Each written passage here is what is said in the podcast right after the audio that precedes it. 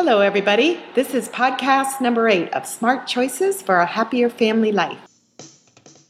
Hello, everyone, and welcome to Smart Choices for a Happier Life, where it's a community of people working together for social good. Let's share love, peace, and let's talk. Here's your host, Pamela Chambers. Good morning, everybody. The big holidays are over, and now we're getting close to Valentine's Day. Today's guest is perfect for Valentine's Day. Today we have Lisa A. Phillips on with us. She is the author of a really good book. It's called Unrequited Women and Romantic Obsession. And this book is really all about the power of love and how it's possible to actually become obsessed with your lover. So, for all those unrequited, or unrequited lovers for Valentine's Day, it is a really good book on painful breakups and how painful they actually can be and how to heal after a breakup. Lisa is a professor of journalism at SUNY New Paltz and the author of Public Radio Behind the Voices. Her articles have appeared in many national publications, including the New York Times, Psychology Today, Cosmopolitan, and the Boston Globe. So let's get started and welcome Lisa Phillips. All right, everybody, let's get started. I want to welcome Lisa Phillips. And Lisa, how are you today? I'm very well, thank you, Pamela. All right, now you work at New Paltz State University in New York, correct? Yes. Where is that university? It's, it's actually called the State University of New York at New Paltz or SUNY New Paltz, and it's in New Paltz, New York, which is the Hudson Valley region, and it's um, it's about an hour and a half's drive from Manhattan. Oh, okay. Well, I Lisa has written a book, like I've introduced her earlier. She has written a book called Unrequited Women and Romantic Obsession. And I just want to tell Lisa that I love the book, and I am a mental health therapist, and it's going to be very useful in my practice. I just want you to know that. That's wonderful. That's a real honor to hear. Well, you know, it's a great book, especially for Valentine's Day. And the re- the reason I love it, it's it's a great read, but it's really about. I know it talks about women who become obsessive with their love, but the reason I loved it so much too, it really talks about the power of love and actually how powerful it is. And what was your inspiration behind this book? The inspiration for the book was that the year I turned 30, I had a very powerful experience of unrequited love. I fell for a man who was involved with someone else. We did grow quite close, but he remained involved with this other woman and um, did not want to be involved with me. And I became completely obsessed and did things that I wish I hadn't done, uh, certainly felt things I wish I hadn't felt. And the obsession did end, fortunately, and my life went on and became really, by most standards, a very normal life. I got married, I had a child. I'm still married. I've been married for 13 years almost. Um, and over time, I just started to think, what in the world happened to me? You know, I'm basically sane here, but this thing really threw me for a loop. And I'm a journalist, so I did what journalists do, which is to investigate phenomena. And so I took on unrequited love. So when you were obsessed, what sort of snapped you out of it? Well, I think it was a combination of factors. Um, it took a while, it took several months for me to move out of it. And I think by the time I moved out of it, a couple of things were going on. I was completely exhausted by this process you know, it got me up early in the morning. So much mental energy went into it.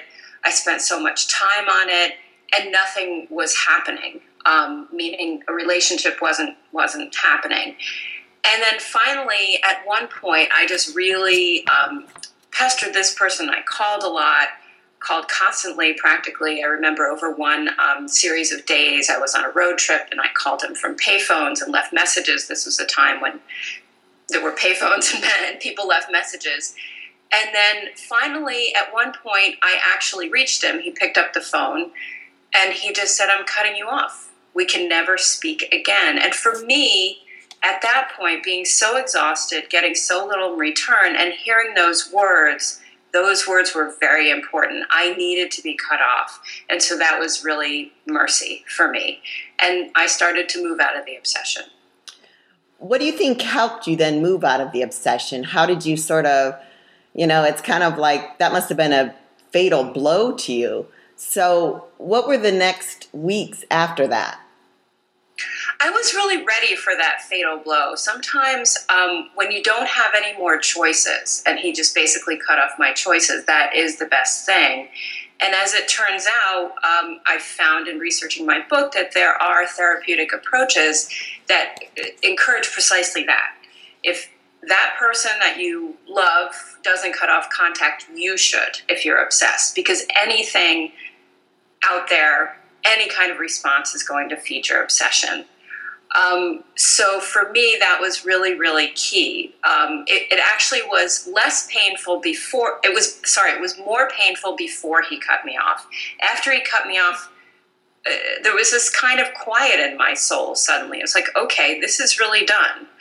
Um, and so I was ready to move on. And I kind of felt like you feel after you've been through a long and difficult journey or stressful time. Um, I had to learn to eat properly again, to connect with people again, um, and just to resume my life. I was working on a book at the time. I was um, needing to make some changes in, in my career, and I just started working on those things. So when he cut you off, it was kind of like it forced you to focus somewhere else. Yes, exactly, exactly. And I should add that um, not that long after he cut me off, I met the man who eventually became my husband, which is not any kind of recipe for people. you know, this isn't always going to happen, and sometimes rebounds aren't so good. But in this case, meeting this man who truly was good to me throughout, uh, we were long distance for a while, so that gave me a lot of space to both recover from my you know the wake of my obsession and also to get to know him in a kind of more safe way. Um, in my case fortunately it worked out and it, it, did it did catalyze that process of recovery because i felt loved and i was loved by a person who knew how to love me and wanted to love me. Right and and a lot of people will say well don't get involved right away but in a way you did it slowly and you progressed slowly which sort of helped you grow in the meantime Exactly. There were things I had to deal with over time while I was in the relationship with my husband, um, you know, before we married. You know, just learning how to be a little more self sufficient, to, to work on my own emotional needs instead of always depending on a partner to, to fix my problems and I did work on those things um, in the context of the relationship. And there's something else that's very interesting, Pamela, which is that there there are there's there's, there's some new research about rebounds, and they're not as bad for you as as the common wisdom has always indicated. Um, sometimes they can be just fine, so it, it can be all right. Yeah, because relationships are really people growing machines.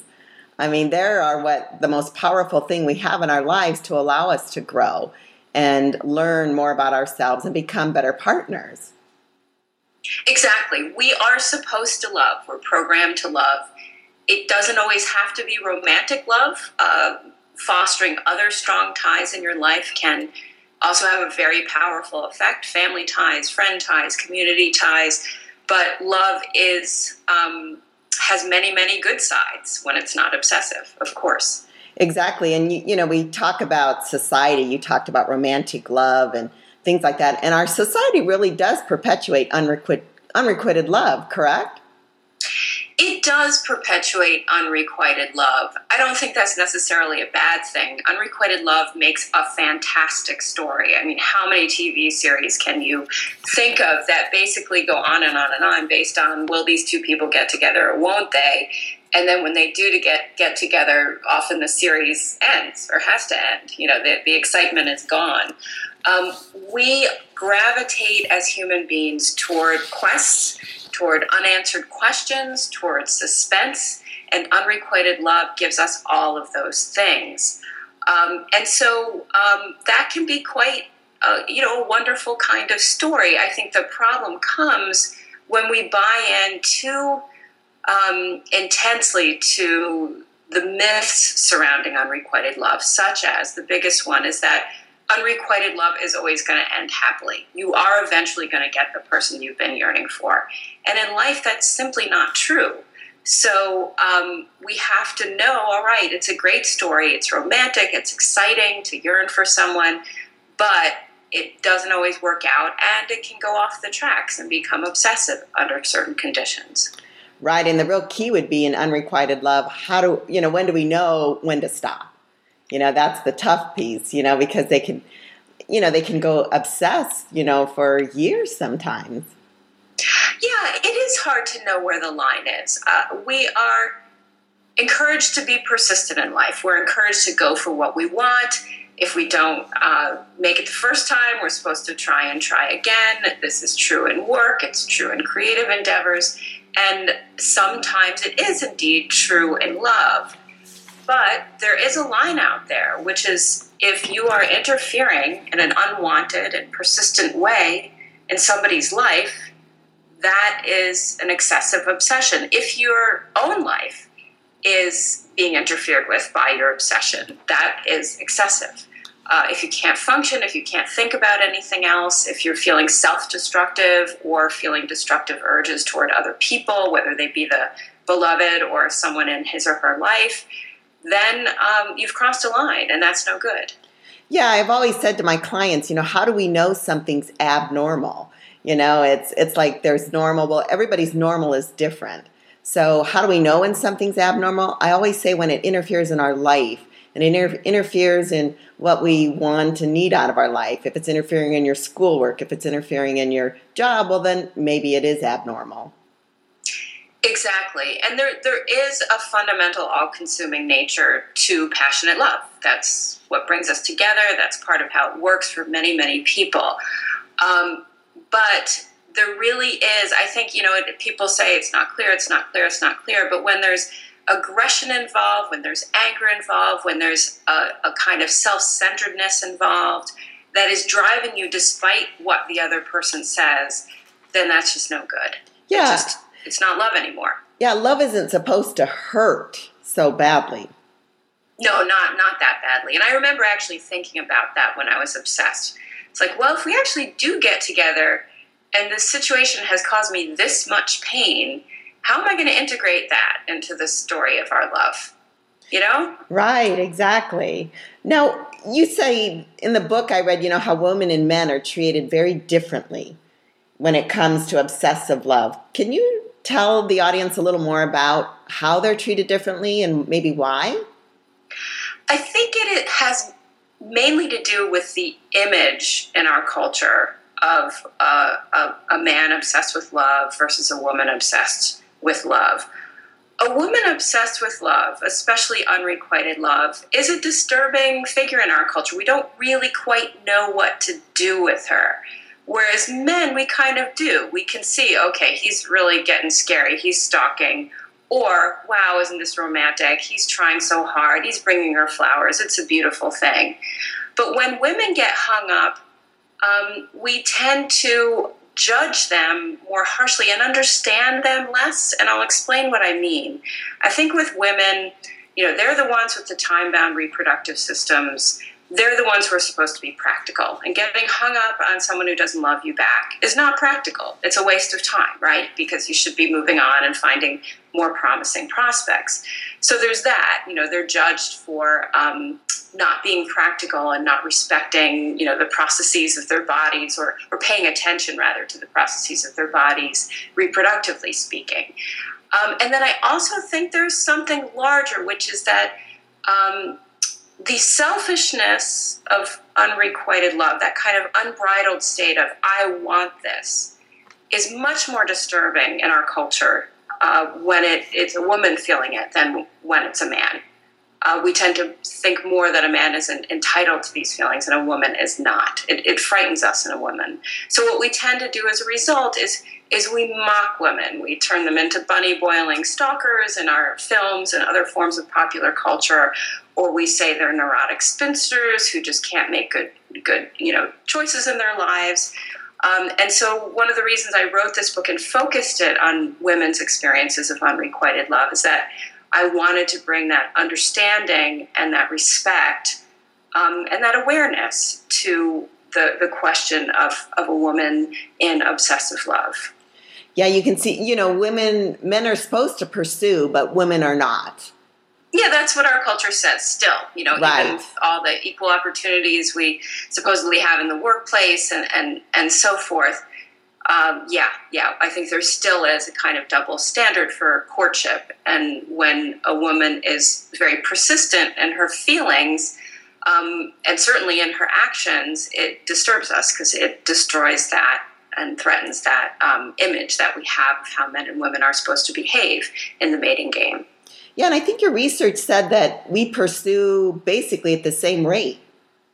Yeah, it's so interesting. Um, unwanted pursuit and even wanted pursuit, like courtship situations, um, men and women both participate in um, at rival rates, certainly. You know, just on the kind of normal end, 40% of women say that they've initiated relationships, and that, that's quite a lot. That's, you know, that's not just sitting back and being passive. Um, and then when it comes to unwanted pursuit, trying harder to get someone's attention, women and men also um, pursue at, at rival rates. And surprisingly, some categories of pursuit, including violence, women do more often than men at higher rates than men. Um, you mean more higher rates really of violence? Yeah, yeah. Oh, actual, wow. actual violence in pursuit. You know, wow. The, the, I'm sorry. I said, "Wow, I didn't know that." Yeah, yeah. It's it's um, it, it's interesting because certainly men will get arrested and um, and so forth for stalking at much higher rates than women. It's like one out of ten uh, stalkers is is female. But when it comes to things like kicking, um, slapping, choking, um, there are a couple of studies out there that show that women are doing this at higher rates than men. Now, I will add something to that. You know, these are mainly studies of college age people in college settings. Um, and that is a very particular time in people's lives, and there's only a certain degree to which you can extrapolate that to the general population. And so I don't necessarily like to say women are more violent than men when it comes to relationship pursuit, but that there are signs out there and studies out there that indicate that um, that even when it comes to violent pursuit behavior, women are um, you know perpetuating this at rival rates to men. Wow, and it's interesting because I want to talk a little bit about you know stalking and social media and sure. you know there is really a difference because I do we hear it a lot now. You know, I'm I'm hanging out on Facebook, looking at his page day in and day out. You know, we broke up. I'm seeing what he's doing. And what is the difference though? There really is a difference between stalking and, you know, constantly surfing Facebook. Sure. I mean, Facebook book stalking has become a kind of urban slang now. I think most of us know what it means. It means we're checking the profile and the status updates and following other forms of social media. And those worlds can be very engrossing and time consuming for someone who's obsessed. There is no question about it. Um, and there's no question that for some people, this is not healthy behavior to keep cruising the digital world for signs of their beloved. Um, but it's not really stalking. Stalking is unwanted, persistent behavior that interferes with someone's life um, and harasses them, even though they've said they don't want this kind of attention.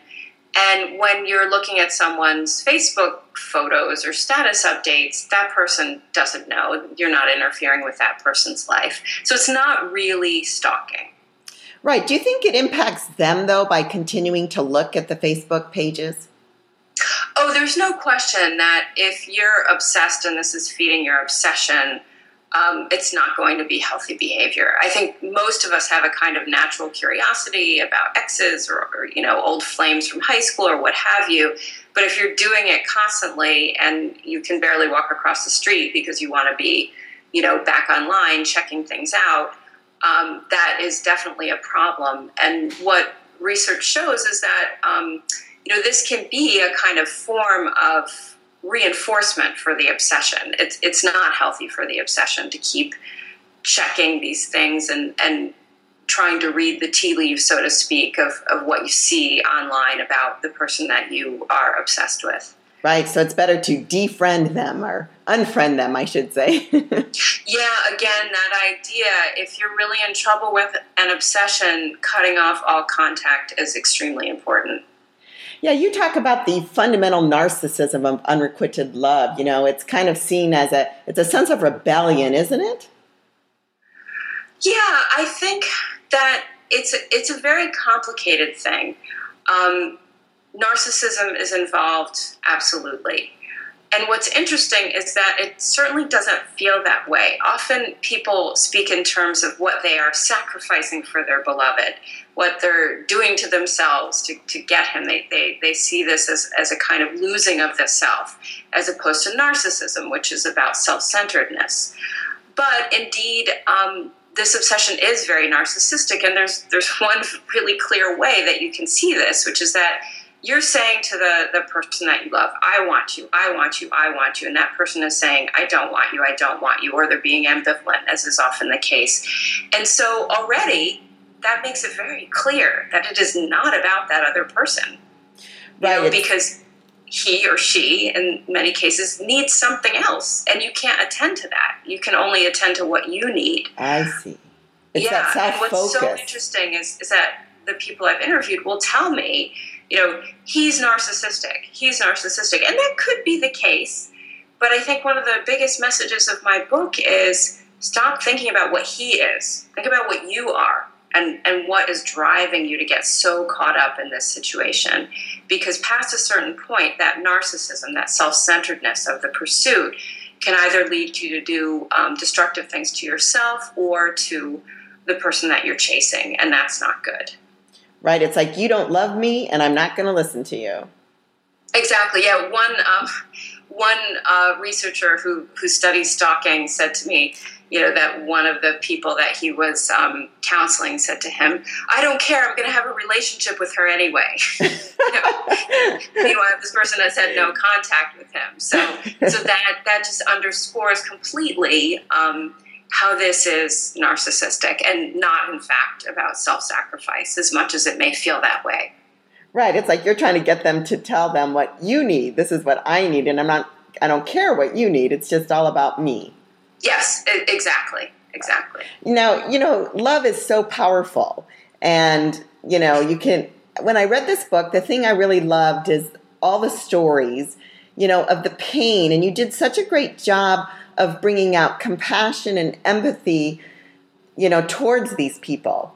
When I read it, I just felt so much compassion for them, you know, because we all can relate to the pain of that breakup, you know, of what it feels like. And at times it made me feel not quite so crazy, you know, because I did similar things, you know, maybe not to the extreme or really act upon them, but it's that pain and anguish that you feel when your lover doesn't want you. Yeah, it is one of the most human of emotions. And I'm so glad you had that response to the stories because um, most, if not all, of the women I interviewed are, are very sympathetic people. These are not the people who are locked up for, you know, murdering their ex and things like that. That's not an area that I at all felt comfortable going into. I was more interested in the range of normal um, though concerning reactions to um, disappointment in love, to unrequited love. And I think that on a very basic level, the goals that these women had were very good goals. They wanted love. And sometimes they wanted other things that, that, that they associated with the particular person. It's just that the person they were chasing was not the person, or the person they were yearning for, because not all the women in my book chased, um, was not going to be able to give them that thing that they wanted. Right. It struck me. I love this quote in your book, and I just want to share it with the audience. It just said, just by you were talking about, you know, you said, I'm struck by the rebellious freedom of getting on that train. There's an emotional honesty in these moments. The unwanted woman is doing something instead of sinking into despair. She is swept up by instinct, by the profound human need for attachment which the era of romantic practicality has tried to reduce to a game. Oh, thank you for pulling out that quote. Um, yeah, that is uh, just to, to, give a little bit of context to this. This is a woman who um, w- was having a brief relationship with someone in Germany who lived eight hours away from her in Germany. And he um, told her one weekend, very suddenly to her, um, that he didn't love her anymore. And she was completely distraught and wrote him letters, and he wouldn't respond. And one day she just hopped on this train to go and tell him how she felt and try to get him back. And um, she was very wrapped up in what psychologists call the protest response. You know, we're we're feeling in grief, so we we try to do something about it to fix it, um, to make the feeling stop. And it is an emotional rebellion, and that's that. I felt that moment in my book to be so important and so risky, because again, you don't want to rebel to the point of stalking someone but by the same token, there's something very honest and very real. And, and this woman did not indeed stalk and continue to chase this this man. That was it. After she would, you know, saw him after the train ride, um, they spent a night together, and then they never saw each other again. Um, but um, you know, it, it's like we're told to be good girls. We're told not to feel what we feel, and with this young woman alone in Germany, she felt and she acted on it. And in that way, um, that's something very, very honest that deserves understanding. Um, it also deserves an understanding of the limits of that. Um, but I think that we can carry both ideas in our minds both that these things are going to happen, that they're very human, and that we need to um, be very aware of when they go too far. I hope that makes sense to you. Oh, it makes perfect sense, and that's how you bring brought out the compassion. You know, I think in the for me as a reader, I felt very much compassion for her. You know, I felt her pain. I I, I could relate to it. Yeah, I think many many of us can. Oh my gosh, yes. So let's talk about biology because that I think is huge you know, a lot of people in my office will come in after a breakup and they'll just be totally depleted. They can't eat, they can't sleep. And I'll tell them, hey, you're also going through a chemical withdrawal. It's like a drug withdrawal. And there is a lot of biology in the passion of love, right? Absolutely. In fact, what happens when we're in passionate love is that um, the centers of our brain that are affected, the areas of our brain that are affected, are very much the same as those affected uh, in the process of addiction. Love really is an addiction. Um, the cravings that we feel, all those things, it's the same area, the VTA in the brain, that's activated and generating a substance called dopamine, which um, gets a lot of a lot of attention in the press these days, but it's it, it is the neurotransmitter that gives us that feeling of yearning and focus and even the euphoria of love. Um, and in unrequited love, the same thing happens after people have been rejected. That activation still happens, and they feel all those feelings of love and intensity of love, but no euphoria, right? Because they've just been dumped.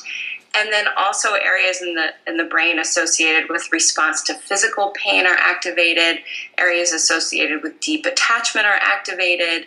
Um, and then a part of your brain that is associated with evaluating gains and losses in the pursuit of goals is activated. So you're always thinking, what did I did, do wrong? How could I um, how can I fix this? How can I do better next time? So you're really in a very, very needy state um, in your body and in your brain.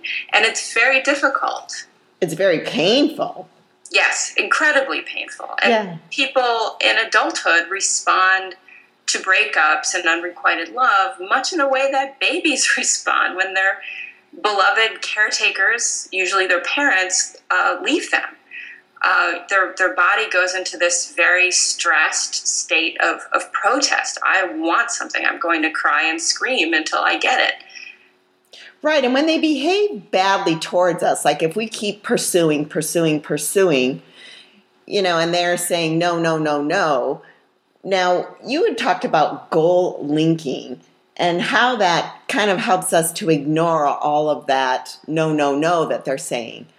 What what is yeah. that? Yeah, absolutely. I mean, the, the neurochemical processes behind love and attachment and unrequited love are incredibly important.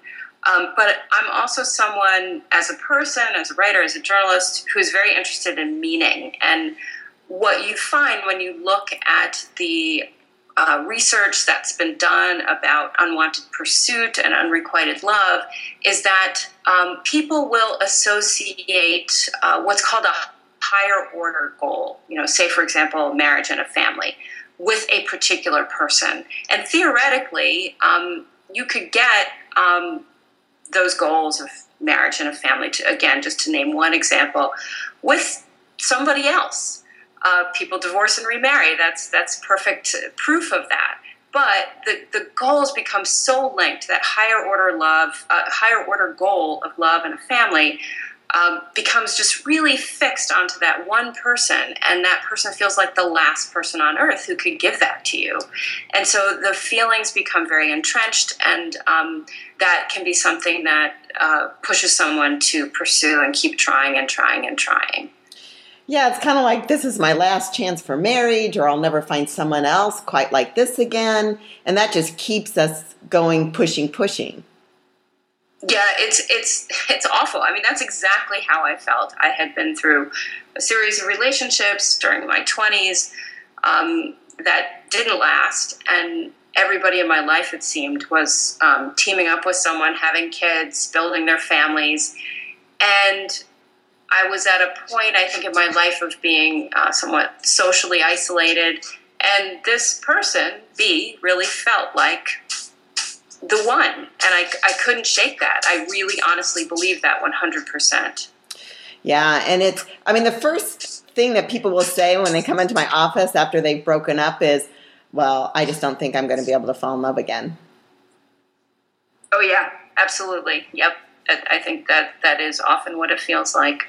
Yeah, the one thing I re- which I thought was a really good, um, really good information as far as you know how to help with this pain in a breakup. You call in your book. You said psychologists call heartbreak social pain.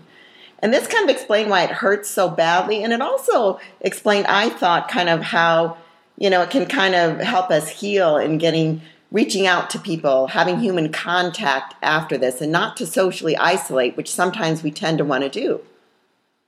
Yeah, I think we live in a really difficult time where we feel we can do a lot of living through our various screens that we carry around, uh, you know, that we carry around on our person, that we sit down in front of when we go to work. And you know we are living uh, fewer of us live in, in, in families or in couples or more people living alone than ever before and so i think that we um, can forget that we are fundamentally social beings and that one adaptation that all of us deal with to a certain degree is when we're ostracized. And this can mean by a peer group this can mean by a coworker this can mean by a, family member and it can certainly mean by a lover. If we're kicked out of a of an attachment we really suffer. And the reason we suffer is because fundamentally we need other people to survive. In earlier times, we needed them in a very immediate way to help um, gather food, care for children, build shelters, maintain shelters, you know, conduct a community.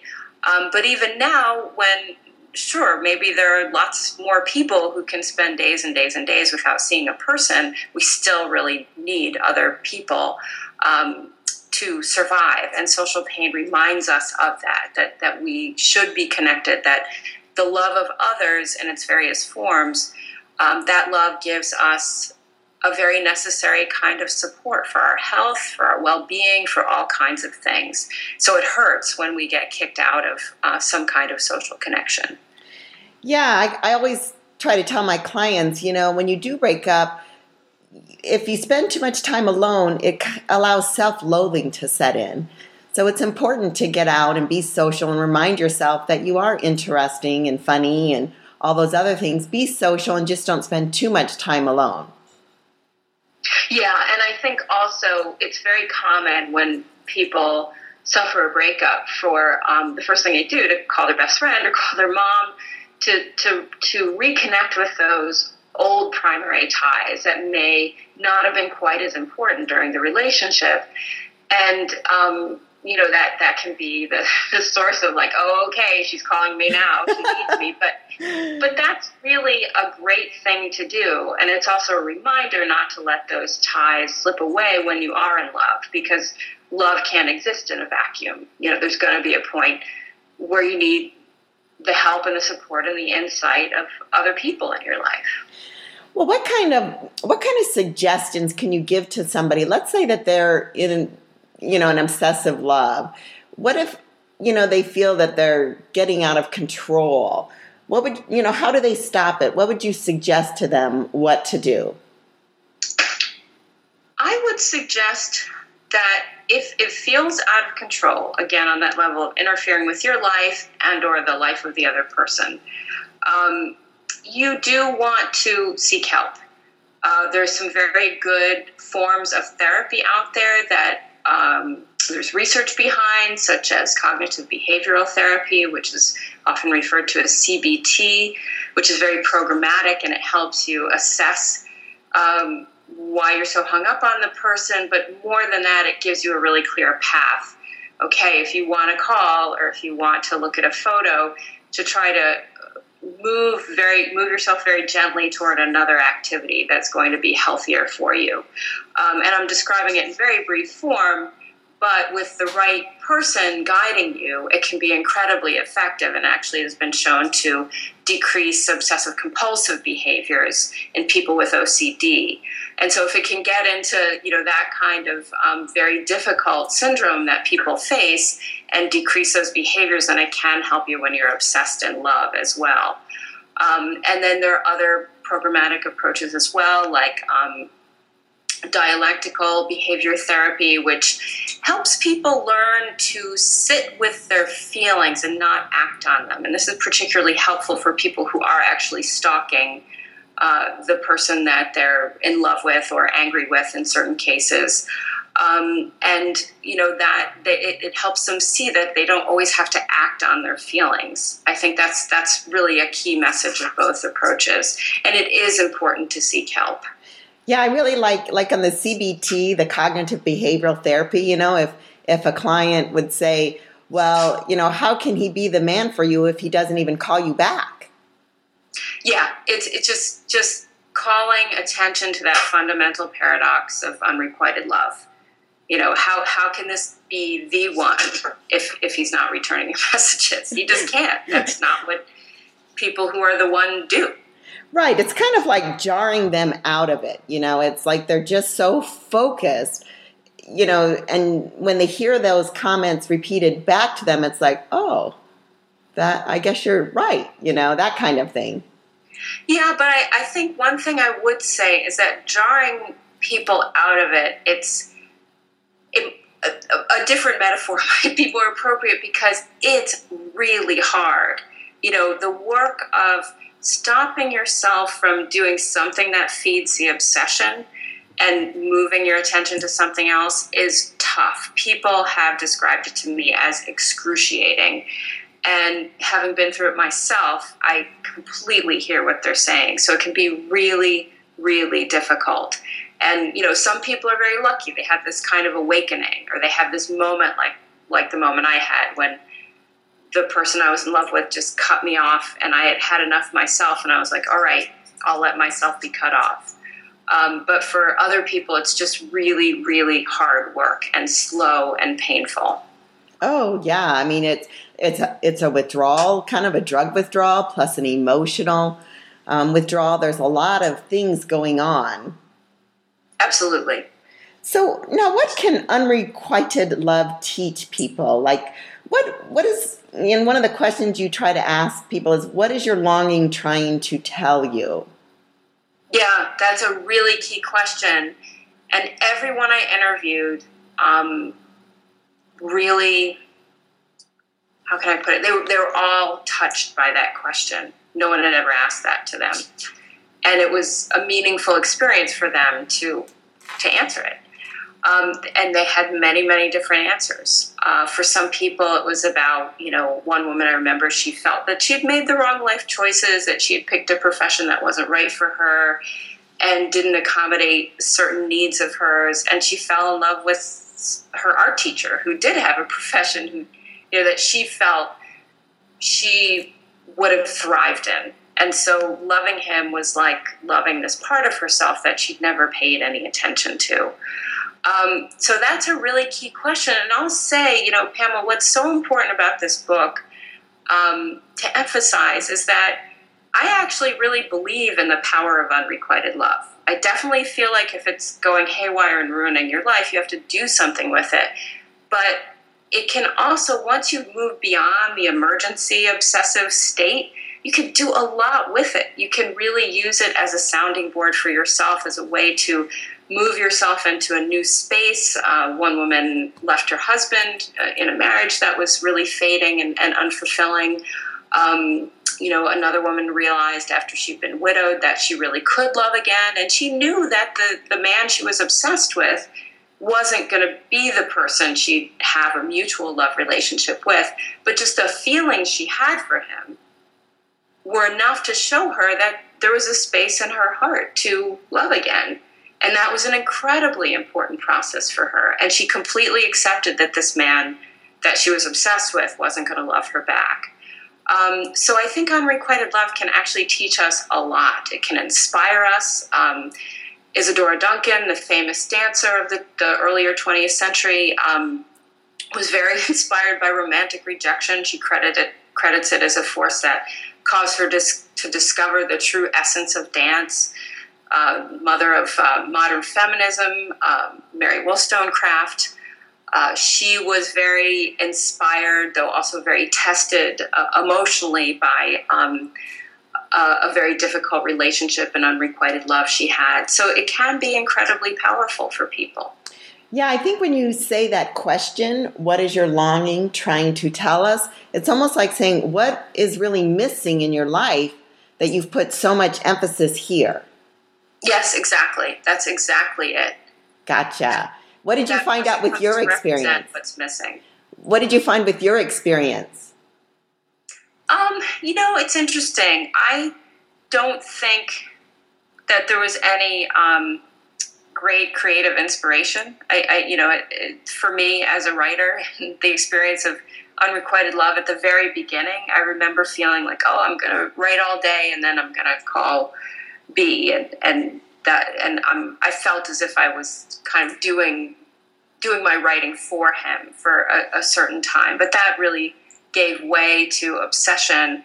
And I think for me, it pushed me to understand that I had fallen into um, some not so great ways of thinking about relationships. Um, I was willing to take a lot of not so great stuff from the people I loved, and this had been going on for some time, and just kind of came to a peak with with B, who was very ambivalent and obviously not giving me the love that I wanted. Um, and so when it all was over with him, I resolved to make a rule for, or I made a rule for myself, which was um, that I would only be with someone who could be good to me. Really, really simple rule. I'd never made that rule before, as pitiful as it sounds. But that rule was a very clear guide to me as I navigated my next relationship, which was with uh, my husband. So that was the one way that you evolved into a better place. Yeah, it was. I was finally taking care of myself that way. Oh, good. And I want to end this. I love this quote that you have in your book. It's just beautiful. And I think it really sums up, you know, what your book is trying to teach everybody you know, it says, we may need to learn as individuals and as a culture ways to honor passion by confining and using it instead of letting it diminish us. Yeah, that is exactly it. You know, that um, we don't have to demand what we want in love, we don't have to pursue it to the point of being uh, ruinous we can say, I love. And what does that give me? Whether or not the person loves me back. Ooh, I like that, Lisa.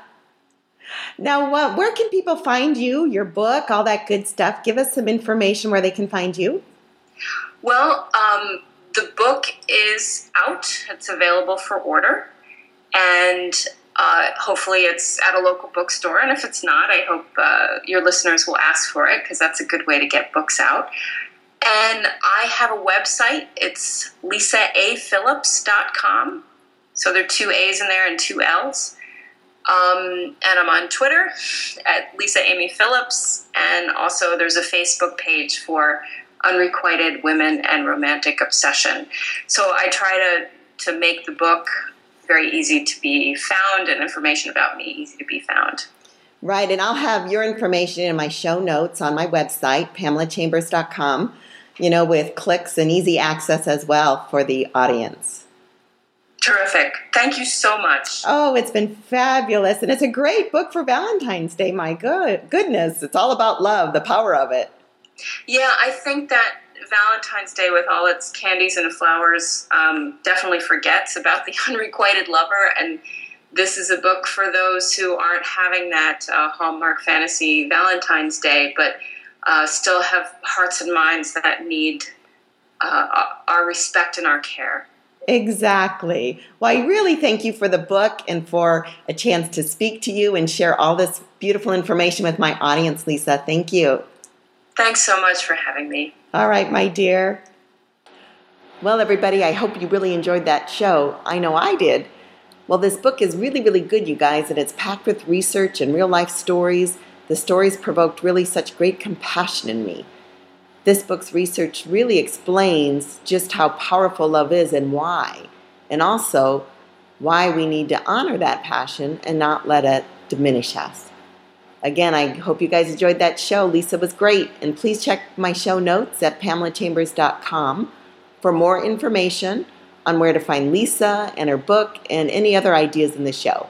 Thanks for listening, and this is Pamela Chambers signing off. Peace, love, and let's talk. Thanks for listening to Smart Choices for a Happier Life at PamelaChambers.com. Wishes for you to have a blessed day. Wishes for you to have a blessed day.